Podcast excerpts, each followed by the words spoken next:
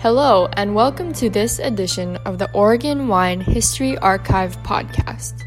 The Oregon Wine History Archive is located at Linfield College in McMinnville, Oregon, and is dedicated to preserving and sharing the Oregon wine story. This podcast will share these stories through oral history interviews we've conducted throughout the industry. Please enjoy these stories. All right, my name is Rich Schmidt. I'm here with Corey Schuster. We're at Portland Wine Company. It's January 21st, 2020. Thank you so much for joining us today, Corey. We appreciate this. Yeah, thanks for coming out. Uh, most important question, so we'll start with it, which is why wine? Why not wine? Um, why wine? That's a it's a question with a bit of not a bit of a loaded answer. Um, I was never into wine. Uh, I drank wine, but never paid attention to what I was drinking. Um, never studied it until 11 years ago. Um, I was actually a civil engineer for almost 10 years, and worked in Denver. Worked here for a while. Uh, when 2008 happened, you know, the economy did its thing, and uh, I like to now say I was given the chance to find something else to do. Um, so I ended up just kind of casting through Craigslist and um, basically applied for any job that sounded interesting because I didn't want to go back to engineering, but I didn't know what I wanted to do. So I figured, well, I'll try everything and see what sticks. So I had a bunch of weird, random jobs, um, which was pretty fun. Fleshed out my resume a little bit, made it more interesting. Uh, and then I think it was 2009, uh, entered an ad from Arcane Cellars, and they called me up um, for a phone interview, and one of their first questions was, you know, what do you know about wine? It's like, well, I like to drink it. Uh, and apparently that was enough for, for Jeff, and he brought me in and ended up doing some work for them uh, in the tasting room, doing events, doing farmers markets, um, and just kind of loved it. I mean, going from a cubicle to sitting in a tasting room or sitting in a vineyard was pretty great. Um, and it just kind of snowballed from there. Ended up getting a bunch of other jobs and liked the industry, liked the work, and left engineering far behind. so yeah, so you know, so one, it was never my intention to get into this. It was never anything that had even crossed my radar. Uh, most of my friends that are from my previous life think it's hysterical that I'm now a winemaker. Um, so that's pretty great. Um, so before we go on, before we go on, I'm curious, uh, what's the most random job you had in the time between? Uh, most random job probably was helping a friend. He started kind of the small business cleaning out foreclosed homes. Um, very random, very depressing. Um, there's a lot of work doing that at the time.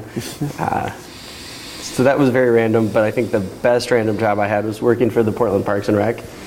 We were driving a mobile rock climbing wall all over town. So we would go to two parks a day with this, I think it was a 15 foot rock wall. Just set it up in the park, let kid come, kids come in, climb it for free, and, and hang out. It was awesome. That's cool. It was pretty great. So tell me your first impressions. You mentioned kind of liking it right away, being out of a cubicle. What were your first impressions of the Oregon wine industry, or, or of wine as an industry in general? I mean, it was just very different from most of the jobs I'd ever had. Uh, you know, people were um, really excited about what they were doing. I mean, coming from engineering, where no offense to all my friends who are still engineers, uh, most of the people I knew they weren't passionate about it. They liked it enough, but it was never anything that they got super excited about most of the time. Uh, getting into this industry, people were just stoked, um, and just you know, we're talking about wine all the time, just geeking out constantly. Um, so it was it was a it was a more fun energy to be around. And it turns out I'm a social person, so I do better not sitting by myself behind a computer. And it, yeah, it was just a it was more of a lifestyle. Like engineering was supposedly a stable career that I could you know do for the rest of my life, which turned out not to be true. Um, but there was just an, an, energy to the wine industry that was um, just more exciting, more fun. So you came into it enjoying wine as a product uh, Yes. and not knowing anything beyond that and getting Correct. hired anyway. So tell me about the education process of learning the industry and learning about wine? You know, from the you know from a sales tasting room event perspective, the the learning curve was pretty steep because if you don't know what you're talking about, you feel stupid really quickly. Um, and you know there are people out there that kind of make it a point to try to let you know how much you don't know from you know from a consumer side. So it was uh, the learning curve was steep. Um, so that was an incentive to to study, to learn, to take some classes, uh, and just to spend more time going to different tastings and meeting people. Um, yeah, steep learning curve, but it was fun. You know, it was. I, have done school, didn't really like school. Um, so this, you know, learning about wine. Which, how do you learn about wine? You drink wine. You talk to people. That's way more fun than, you know, sitting in an office or sitting in a classroom mm-hmm. and learning. How long till you felt comfortable talking to someone about wine and feeling knowledgeable? Years. I mean, the, one of the great things about wine, I think, is that there's always something to learn. You know, from a from the consumer side, from production, you know, there's always something to learn. There's always something you don't know. Um, so, I mean, I think it took me a number of years to sort of get past, most of the time, be past that whole imposter syndrome. Um, but yeah, I mean, it took a couple years before I was in a tasting room and felt comfortable, you know, being there by myself and not having somebody behind me that I could whisper a question to to get an answer. Um, yeah. So you started at Arcane, and you said you, you had a number of other kind of t- t- sort of take us through your, your journey from, from that point. Um, so I worked at Arcane. Um, I did my first vintage at Owen Roe uh, in 2010 worked for them, and I ended up working for Owen Roe off and on for a couple of years. Uh, did some tastings for them, worked in the lab, worked in the cellar, bottled, you know, kind of whatever they had available. Um, I worked at Penner-Ash in the tasting room, um, worked at Raptor Ridge, did a vintage, worked in the tasting room, uh, worked for Division Winemaking Company.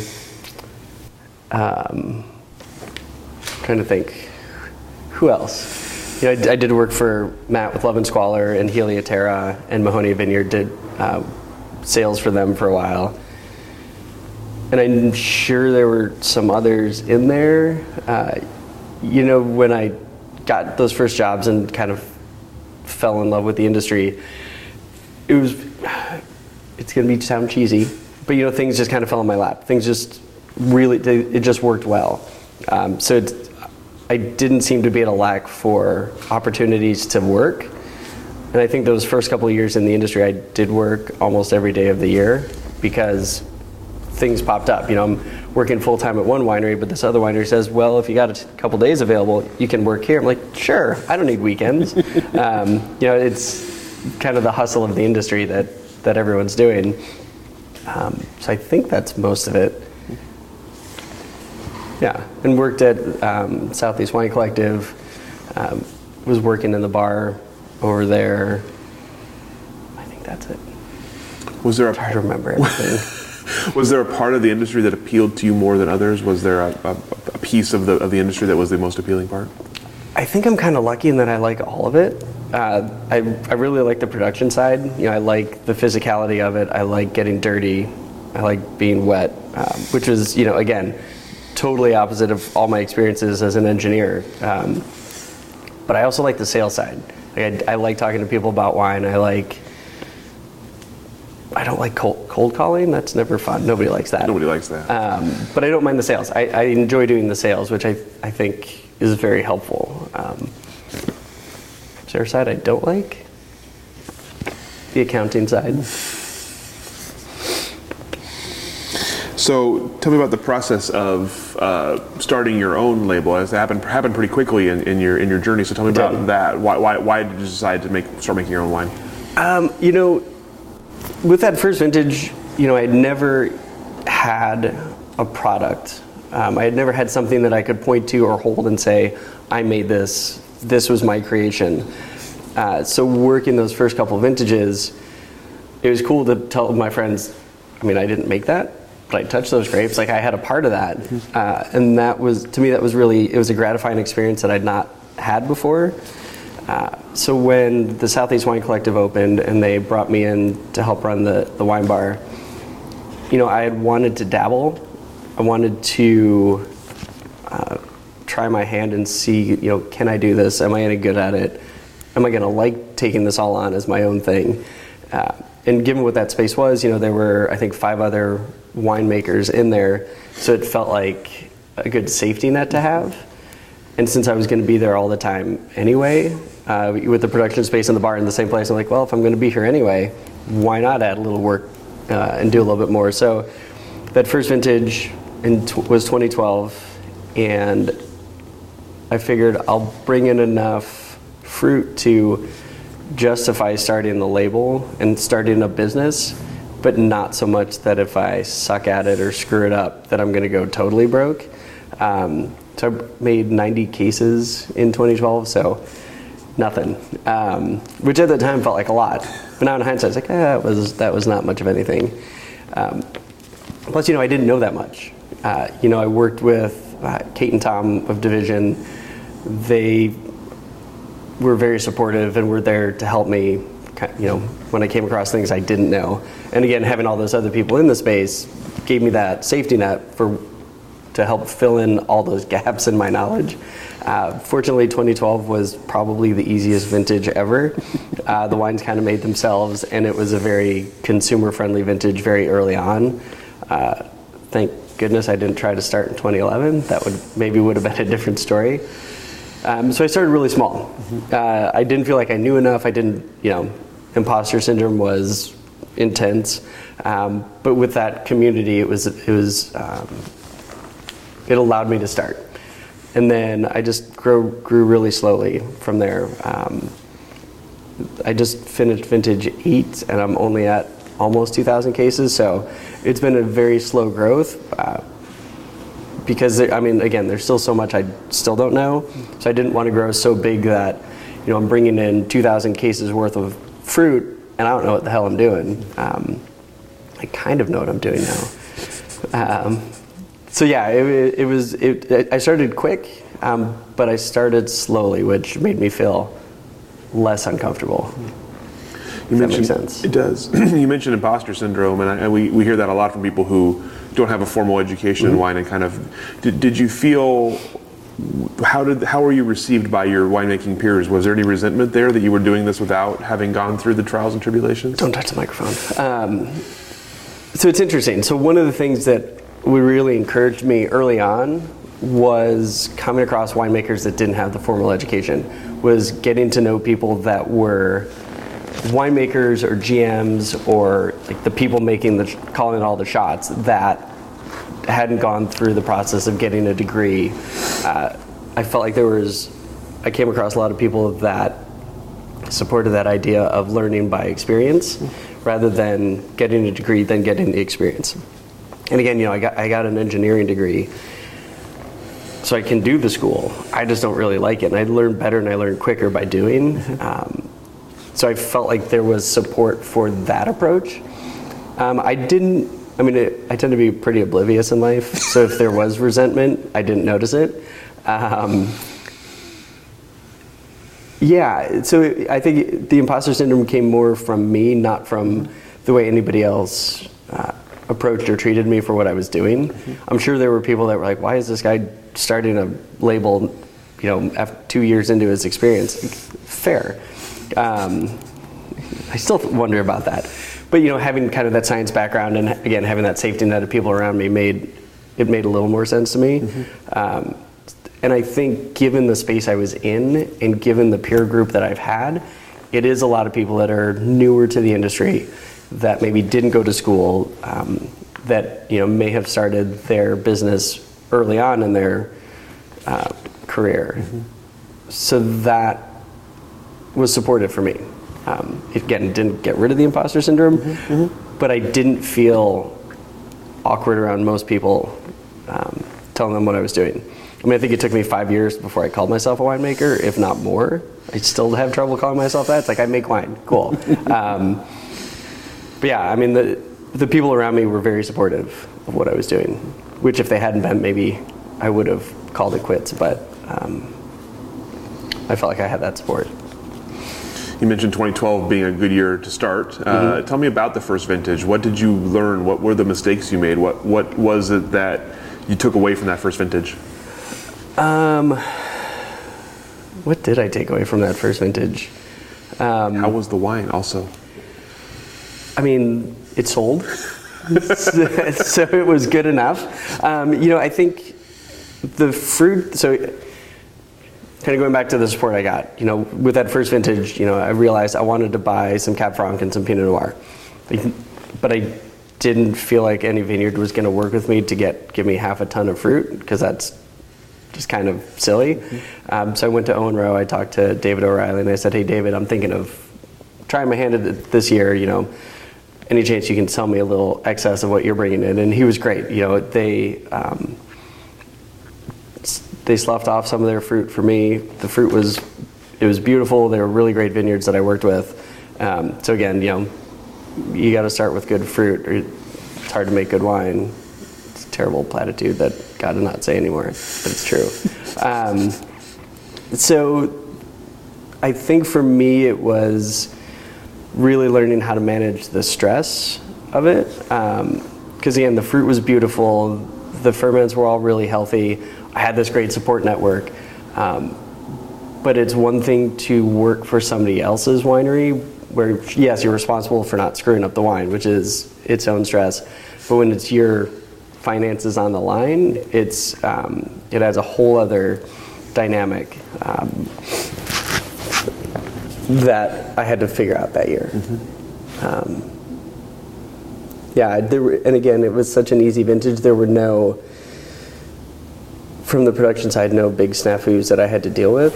Um, and then, of course, once it was bottled, I had to figure out how to sell it, which I had done sales in tasting rooms, but the whole cold calling, breaking into an industry or breaking into a market with a lot of other wines, that was a learning experience as well.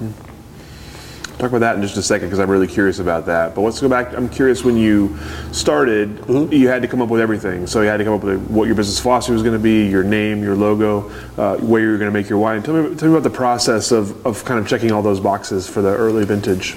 Um, I guess there was that learning curve as well. You know, coming up with a, a name, coming up with the branding, coming up with you know the packaging was way more work way more stressful than I thought it was going to be. But as I got into it and as I talked to more people and spent more time, uh, you know, working behind the bar, selling other people's wines, and paying more attention, uh, really became clear how important all of that is.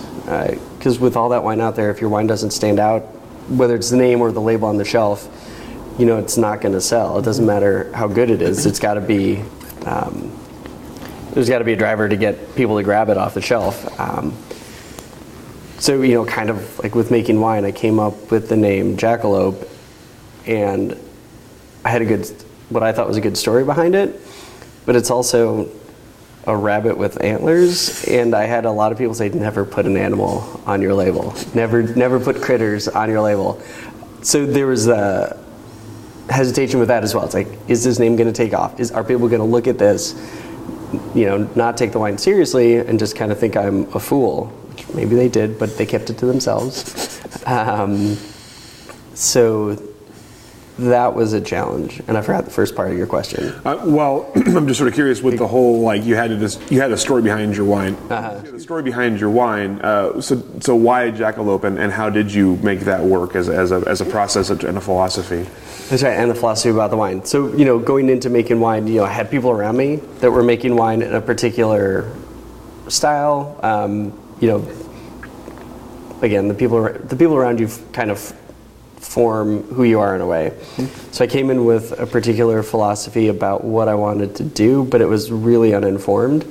I mean, again, I didn't really know what the hell I was doing. So, and I think every year I sort of adjust what I'm doing and how I'm doing it in a way. It's kind of fine tuning, you know, kind of like my approach to uh, having work and what I'm doing with my life. You know, am I going to make wine for the rest of my life? I have no idea. I love it right now. If I don't love it in five to ten years, will I keep doing it?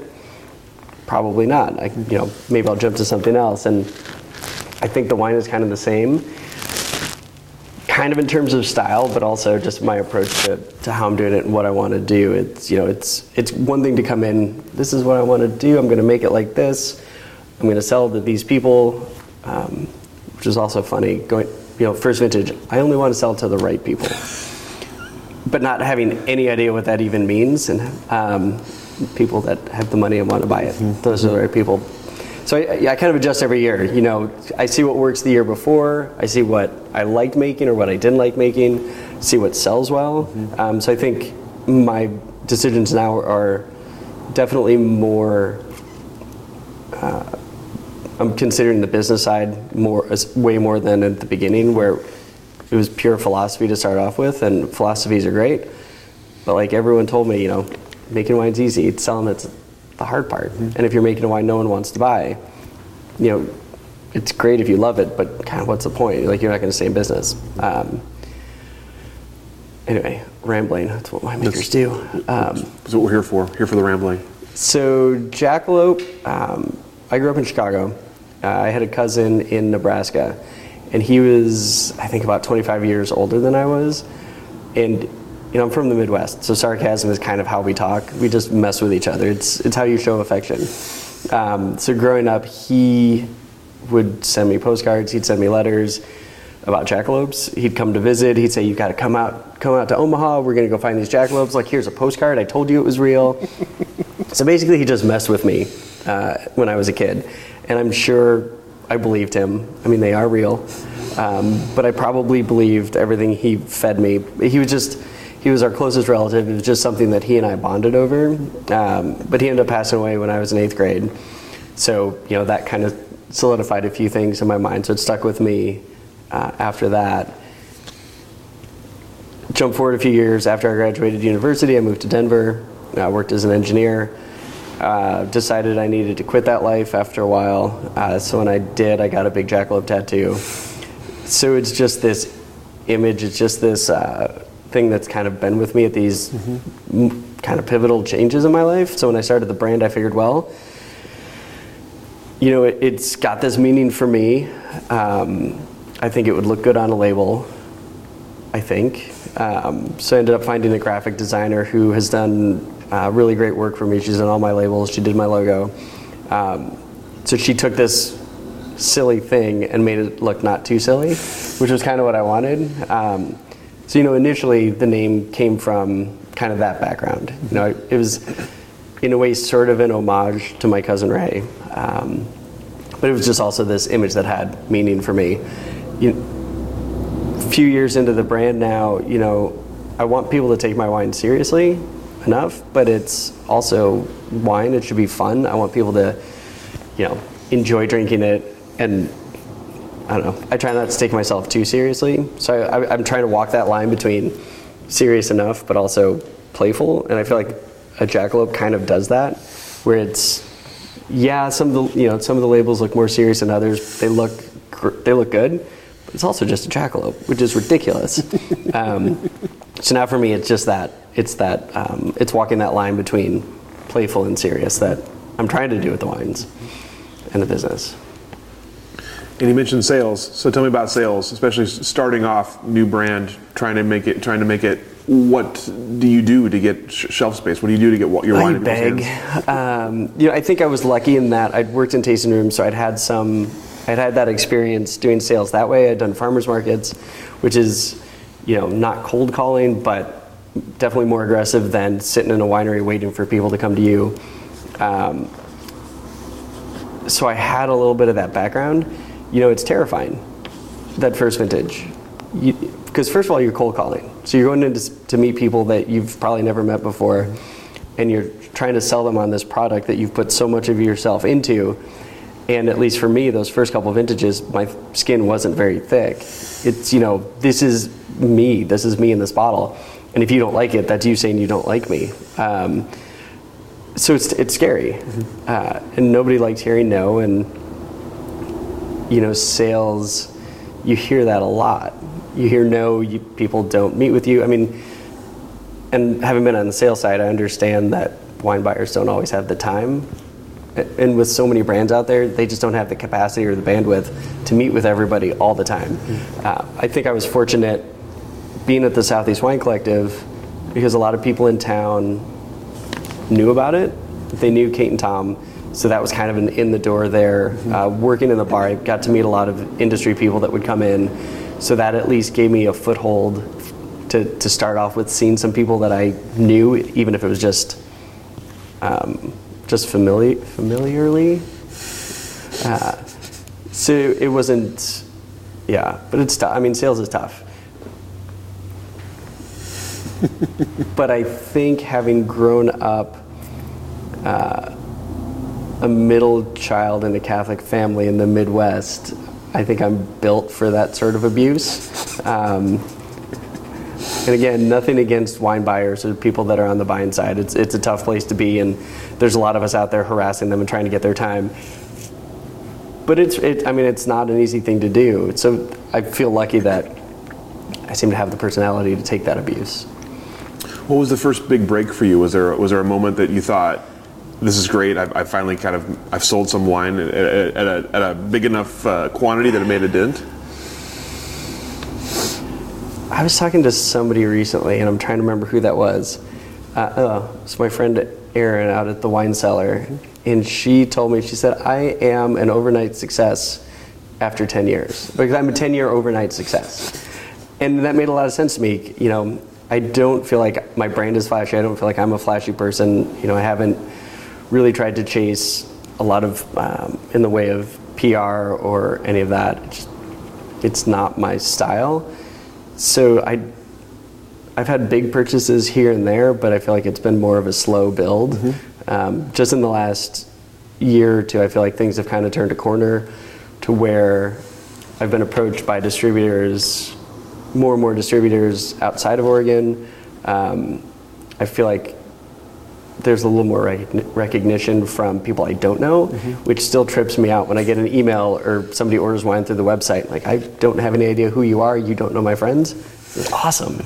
um, so it's been kind of a slow build. You know, uh, Cellar 503 is a wine club based out of the Southwest. Mm-hmm. Uh, Carrie's been awesome, and she has used me a few times, and I think that to me, that was great. It's somebody who was starting her wine club, wanted to use my wines, believed in me and my wines enough um, to push them that way.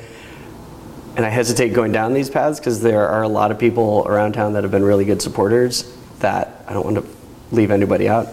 Inevitably, I will. But I, I don't feel like there's been any like one moment or one incident that said, okay, I've made it. Because I think you get a big sale or you you know send a big shipment to a distributor and it's like cool that wine's gone. I still have all the rest of it in my warehouse. I need to keep moving. Um, so for yeah, so for me it's just the it's it's more of a slow burn, if that makes sense. Mm-hmm. You talked about thin skin at the beginning and, and feeling like you're putting yourself out there. Does it? Do you still feel that way this many years in? Do you still feel like it's a rejection of your wine is a rejection of you? No, I mean sure. There's time. There's times now and then that. Um, I feel less pleased about somebody's response. and I think at this point now, it's if it's more um, industry people or reviewers or whoever that don't love the wine, it's like, oh, what, why not? But you know, just in general, I mean, I've done a lot of demos at wine shops and grocery stores and events, and you hear a lot of stuff from people. Not always, they don't intend to insult you, but there's just a way people have of saying things that um, you either get that thicker skin or you just don't do them anymore. And people love to say, "Oh, this wine's actually not too bad." like, cool, thanks. Um, I know you didn't mean that as a bad thing, but sounds terrible. Um, so just stuff like that. And you know, eight years in, I've, I, you know, I've heard a lot of that. So it's like okay. And I realize, you know, my wines aren't for everybody.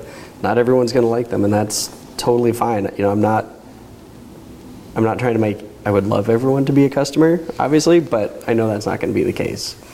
So I, I, I'm pretty good now at just recognizing that just because one person doesn't like it or one group of people don't like it doesn't mean the wines are bad, mm-hmm. just not to their style. Mm-hmm. Tell me about your winemaking philosophy and, and, and what you try to what you want people to get out of a bottle of, of Jackalope wine. I mean, I want them to drink a bottle and want to buy another one. Um, you know, at this point, I want the wines to be fun. I want them to be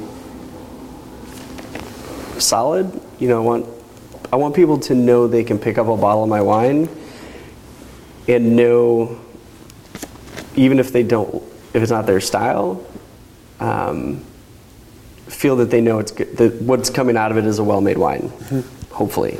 Um, you know, I mentioned before, you know, it's I start off with these huge ideas of what I wanted to do, all based off of I don't even remember what.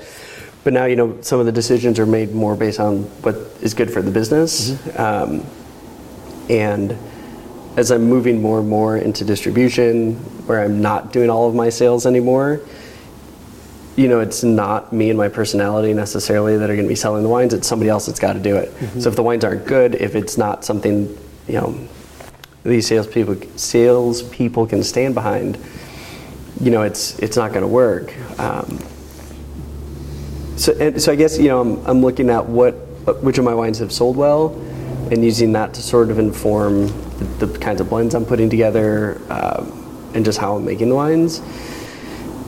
I want them to be playful and fun, but also well made.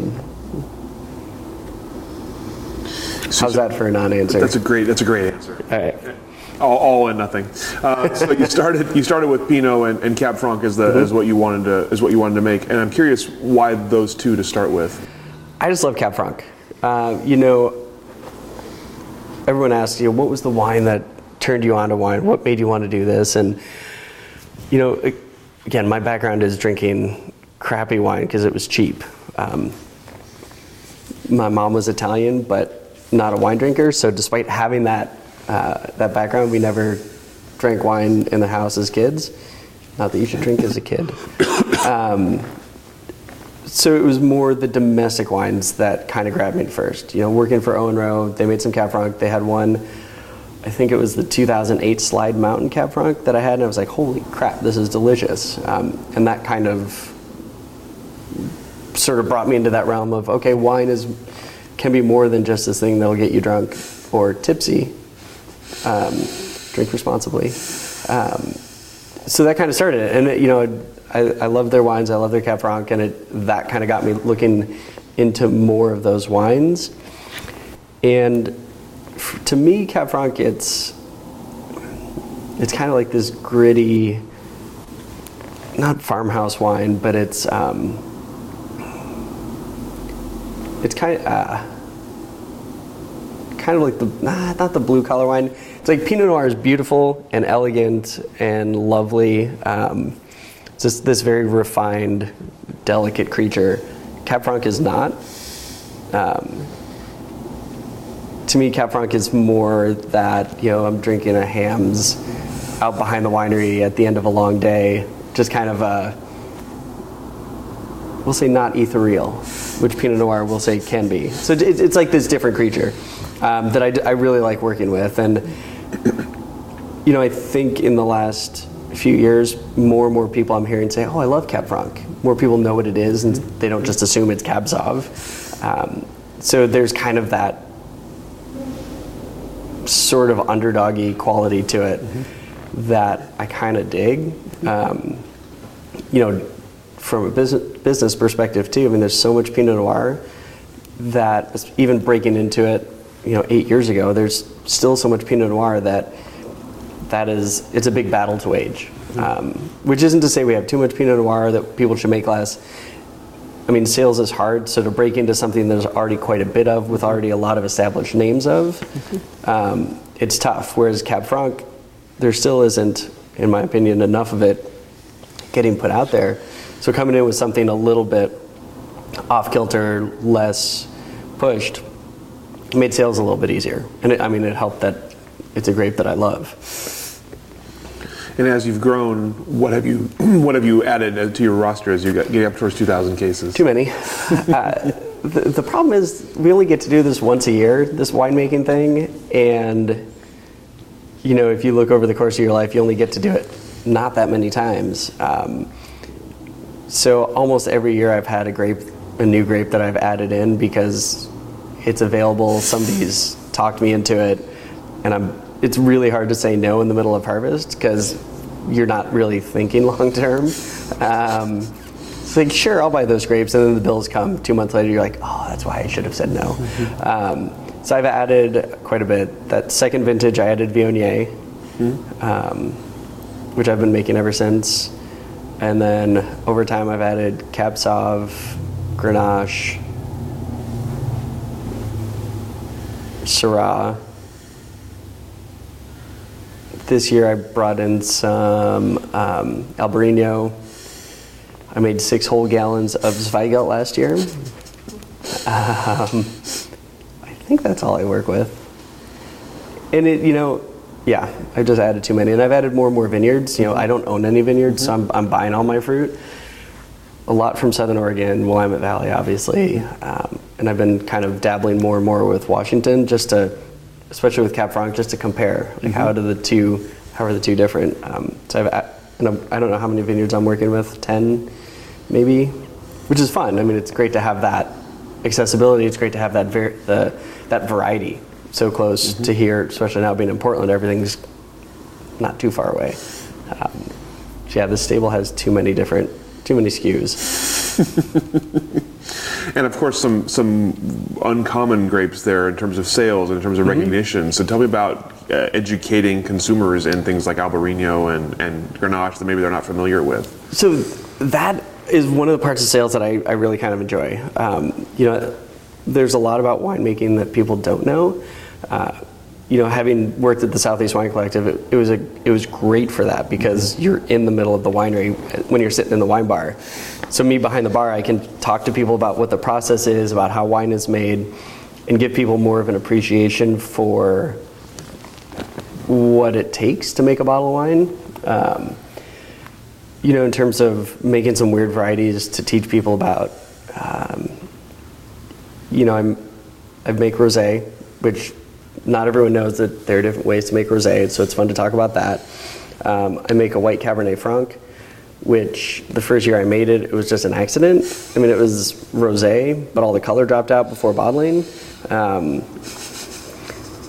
so, yeah, I've had a couple times very early on where things didn't go the way I wanted them to or expected them to, and there was a way to force them back into what I wanted them to be that would have made them lesser wines.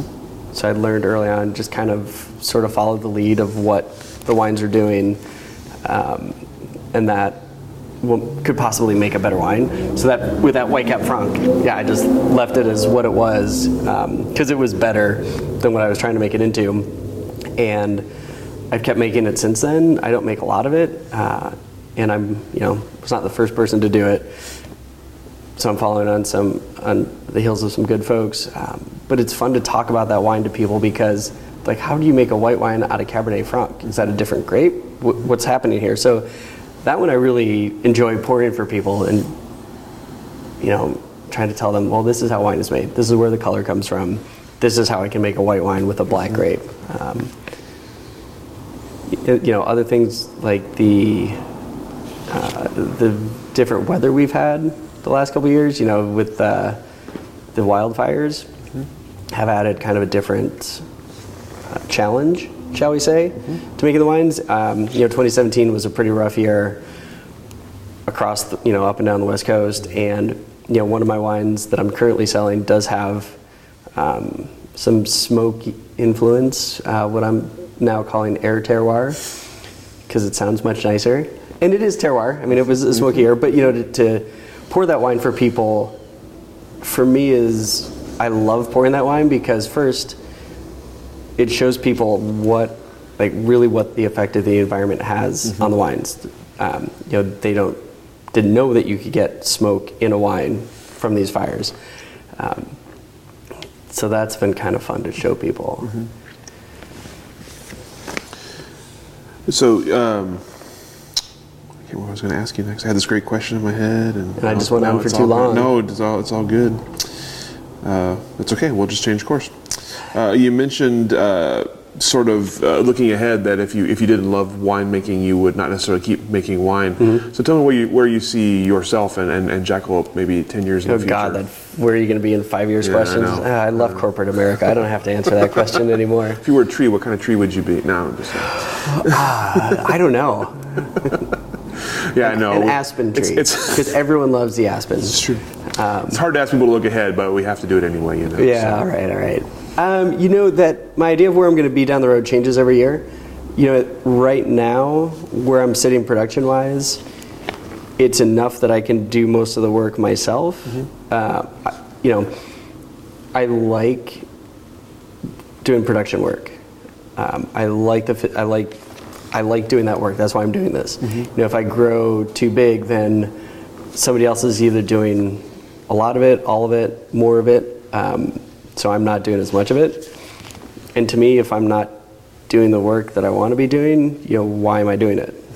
Um, I know there's going to come a time when my body's not going to want to do all that labor, and I will have to give off more of it to somebody else. I'm not at that point yet, so maybe when that point comes, I change some of my decisions. But I like being at this size where I can do most of the work. Uh, you know, if I start selling the wines out really quickly, then maybe I jump up production more so. But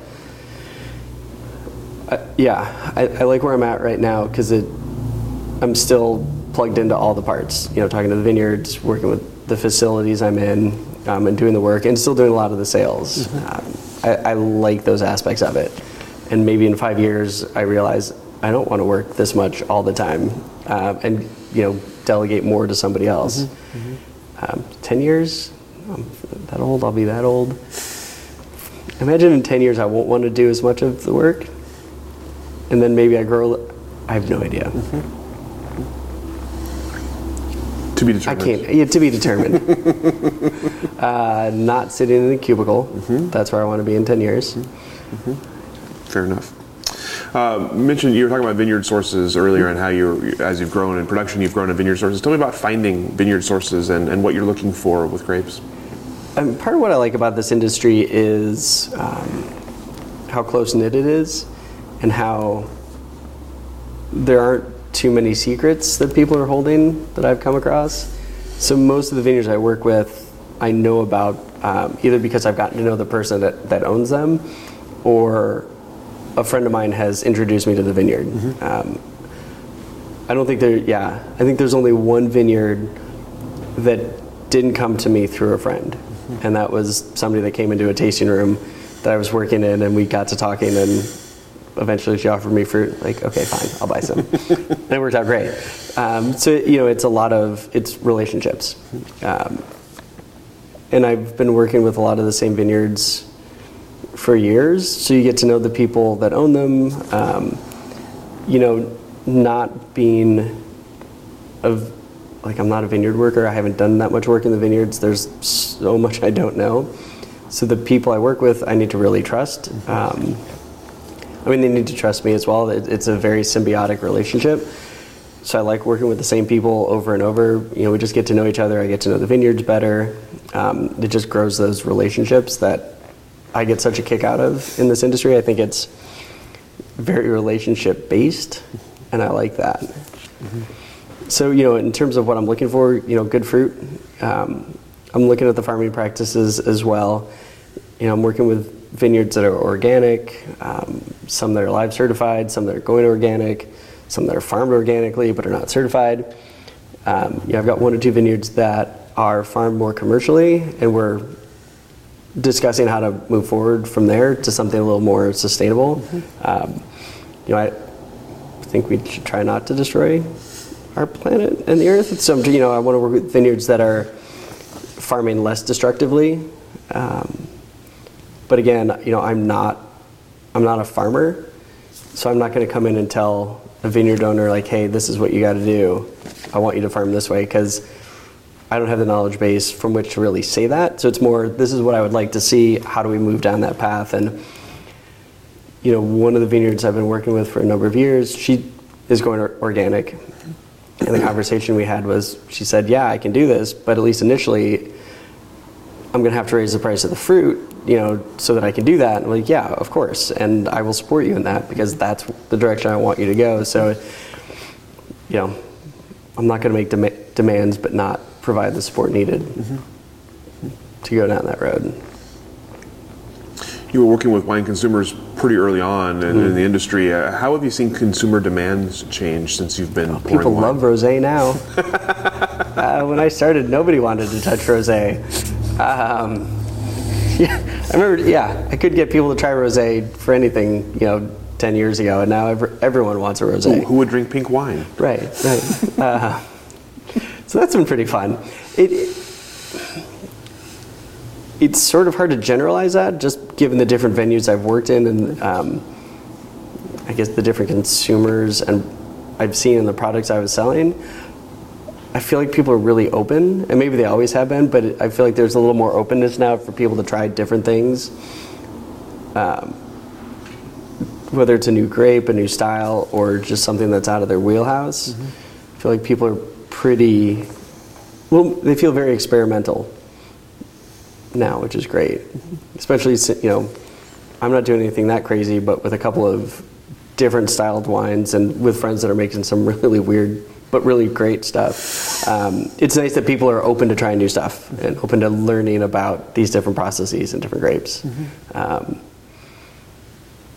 yeah, I guess I haven't really noticed any other huge trends. I should, which probably says I'm not looking enough at the industry reports and should know more what, how the trends are changing. Are you seeing more demand for organic? Are you seeing more demand for things like biodynamic or, or sustainably farmed? Yes, I think so. But that's also a product, I think, of the circles I'm in, in terms, you know, winemakers, but also a lot of the, I mean, we're in Portland. Yes, everyone's going to want organic and biodynamic and natural. Um, that's just kind of what we do here. You know, going to some of the, my- my market visits outside of Portland, it's not, I don't hear it as much. Um, it's funny how people with food really want organic and are willing to pay more for it, but with wines, it still sort of feels more peripheral, where some people are into it and only want organic, and other people are like, yeah, it doesn't matter, it's just alcohol. Um, so it, I think there is definitely more conversation around how wines are made, what goes into them, um, and what people are, are buying and what they want. But again, that's me in my Portland bubble, which doesn't speak for everywhere else. And I, you know, being the person doing my own sales, I can make these weirder, quirky wines that maybe rely a little heavier on using organic vineyards and using these more um, less invasive winemaking techniques because I'm in the market and I'm selling the wines. Um,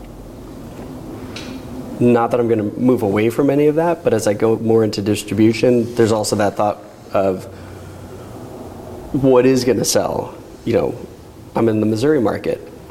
You know, what are they going to be looking for? Are they going to want this a weird Albarino or a White Cab Franc or uh, something unfamiliar to them, or is it a better business decision to make more Pinot for something like that? Um, it's always shifting. Trying to keep up with consumers is tough. Um, What about the industry uh, in general? Uh, w- when you entered it uh, to now, what, what are the changes you've seen, uh, n- noticed? Uh, wh- where does it stand now versus where it was when you entered? Well, there's more of us. You know, I think the growth over the last 10 years in Oregon has been huge.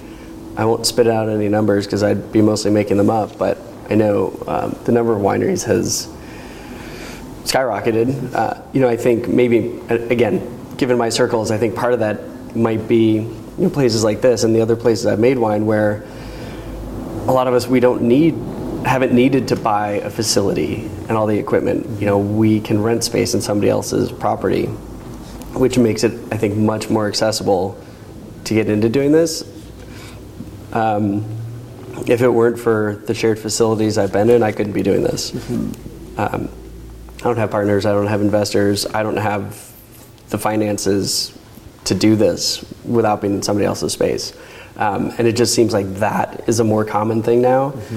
uh, y- I th- you know, 10 years ago, it didn't seem like too many people had shared spaces. And you know, just looking at the internet the last couple of years, more and more people are saying, hey, I've got a little bit of extra room. If you're looking for a space to make a little bit of wine, I've got that. So there seems to be more, uh, more of that sharing of space happening.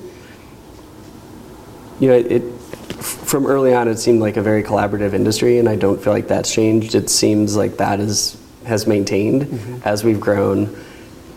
You know, I, I hear people grouse every now and then about outside wineries coming in and buying up properties, and um, from my standpoint, I haven't seen any negative changes from that. You know, fruit prices have gone up, but that's for a lot of different reasons. I still feel like it's a very collegial, very collaborative industry. Um, I haven't seen that fall off, which hopefully it never does. Um, yeah, I mean, the Oregon wine industry just to me feels it's just very approachable. To use a, a, um, a word I don't always love, but you know, I feel like we're very kind of down to earth.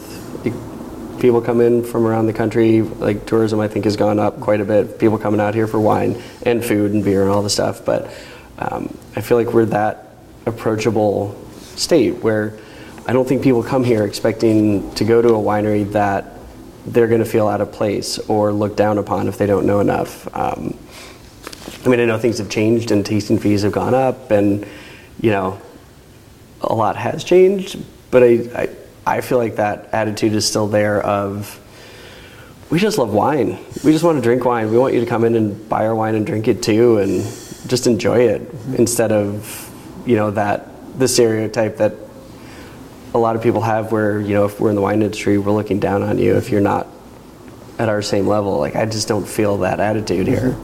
Um, Just swimming in gold Yeah. coins like Scrooge McDuck up here in your in your I mean, tower. we are, but it's just the little chocolate gold coin, so it just gets messy. What about as you look ahead for Oregon wine, uh, say a, a decade down the road? What what are what are you hoping for? Maybe what are you concerned about as you look ahead for the industry? I hope we maintain like that um, that attitude I was just mentioning. Like I hope we hang on to that idea of this being a collaborative industry where we're here to help each other out. We're here to work together. You know, we're pushing brand Oregon. Um, it's interesting having friends in Southern Oregon and talking to them about how they feel perceived as a market versus the Willamette Valley and there's I think still a divide where people think Oregon, they think Willamette Valley. They don't necessarily think Applegate or Rogue Valley. And you know, my hope is that there becomes more parity there that they are seen on that same level because there's some beautiful wines and beautiful fruit coming out of Southern Oregon, coming out of the Gorge, coming out of Eastern Oregon. Um, you know, I would like not to denigrate anybody that's come before me or anything that's been done, but it would be nice for the greater picture of Oregon to be Oregon, not just the Willamette Valley, um, not just Pinot Noir. Again, I love Pinot Noir, nothing against it. I don't want that to go away, but we have so many different kinds of grapes that are growing in Oregon. There's so much happening here. Um, to me, Oregon feels like such a um, an experimental state in some ways, just in the way people are making wines, what they're doing with them. Um, there's a lot of out of the box, out of that stereotype, stereotypical box thinking.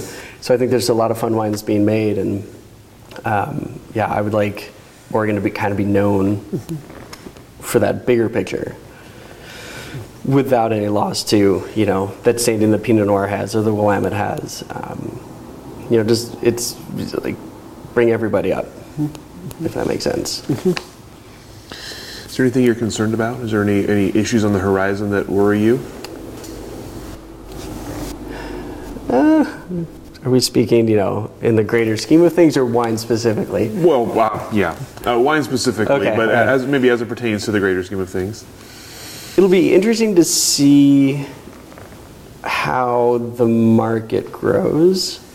Um, you know, just in the last few years, you know, with all all these new wineries coming online, and honestly, some days it feels like I see a new label in the stores every month, and talking to some of my friends who are buyers, you know, talking to them about how many more people are coming in to try to to sell their wine. Um, I don't know where that's going to go. I don't, you know, we're definitely not saturated. Uh, what our capacity is, it'll be interesting to see what we have. Um, you know, I think as we branch out more from just Pinot Noir, I think that will help uh, more people stay competitive. I mean, my concern is always sales and staying relevant, staying current, um, staying in front of the buyers, which is again partly why I like to do my own sales because being the fa- being the winery, you know, it, it has a little more pull than you know than what my distributors may have. It's just kind of the nature of the beast. So staying relevant, because otherwise the wines don't sell, and it's hard to stay in business if the wines don't sell. Um, you know, I think the concern too is, you know, I, I would like the winery or the industry to stay so collaborative. I mean, that's kind of what sucked me in in the first place is, you know, the sharing of equipment and ideas and people and just this idea that, you know, yeah, we're we're in competition theoretically, but we're also here to help each other out because that just makes everybody better. So hopefully that stays. Um, you know, 10 years down the road, what's the climate going to be like? You know, it seems like things are getting warmer. Um, changes are happening. Uh, so there's concern what that, you know, how that's going to change things. So if someone were to come to you today and say they wanted to enter the Oregon wine industry, what would your words of wisdom be? I'd probably pass on this a lot of the same wisdom that I got when I like enter the industry in general, or enter as a wine ma- as a winemaker. However you want to, However I wanna however you want to answer answer that. Um, I mean, if they just want to en- enter the industry as a salesperson or tasting room, whatever, or production hand, like, do it. Like, it's fun. It's it's a great community to be a part of. Um, yeah, it's a lot of fun. It's you know, if you're coming in thinking you're going to make a ton of money and get rich, maybe rethink that a little bit. Um, you know, it's definitely it's a great lifestyle, but it's a lot of hustle. Um, you know, as a winemaker, you know what everyone told me was it's going to cost way more than you think it's going to, and um, sales is the hardest part. But it's to me, it's been very gratifying, very rewarding to do this, um, and I try not to be too cynical too often. So I wouldn't, yeah, just offer my support basically to those folks that are trying to get into it. Because that's what I mean. That's what I had so much support over the years from so many people. Um, somebody wants to, to jump into the industry, you know, I'll do what I can to help out. Have you had people come to you? Hmm? And Yeah, Have they actually entered the industry? some have. hmm Yeah, I mean, at my scale, there's only so much I can do. I mean, I've had people ask to work for me from out of town, from out of country, which is kind of fascinating. It's like I'd love to give you a job, but I don't have the need for it. So, um, yeah, seems like more people. Yeah, a lot of people trying to get here to work. It's cool. Any questions? So the questions that I have for you. Is Beautiful. there anything I didn't ask that I should have? Anything we didn't cover that we should have covered? I don't think so. Covered it all? All right. Open microphone. I mean, you can say whatever you want. Buy jackalope wine, all of it. Well, thank you so much. We Yeah, appreciate your time Thank today and sharing your stories with us, and uh, we'll go ahead and let you off the hook. Cool. Thank you for joining us for this edition of the Oregon Wine History Archive podcast. And thank you to all the supporters, partners, donors, and interviewees who have made our project a success. Be sure to check out our website at OregonWineHistoryArchive.org for more interviews, plus photographs, wine labels, and more. And stay tuned for more interviews as we tell the story of Oregon wine. The Oregon Wine History Archive podcast is brought to you by the Oregon Wine History Archive at Linfield College. The executive producer is Kiana Anderson.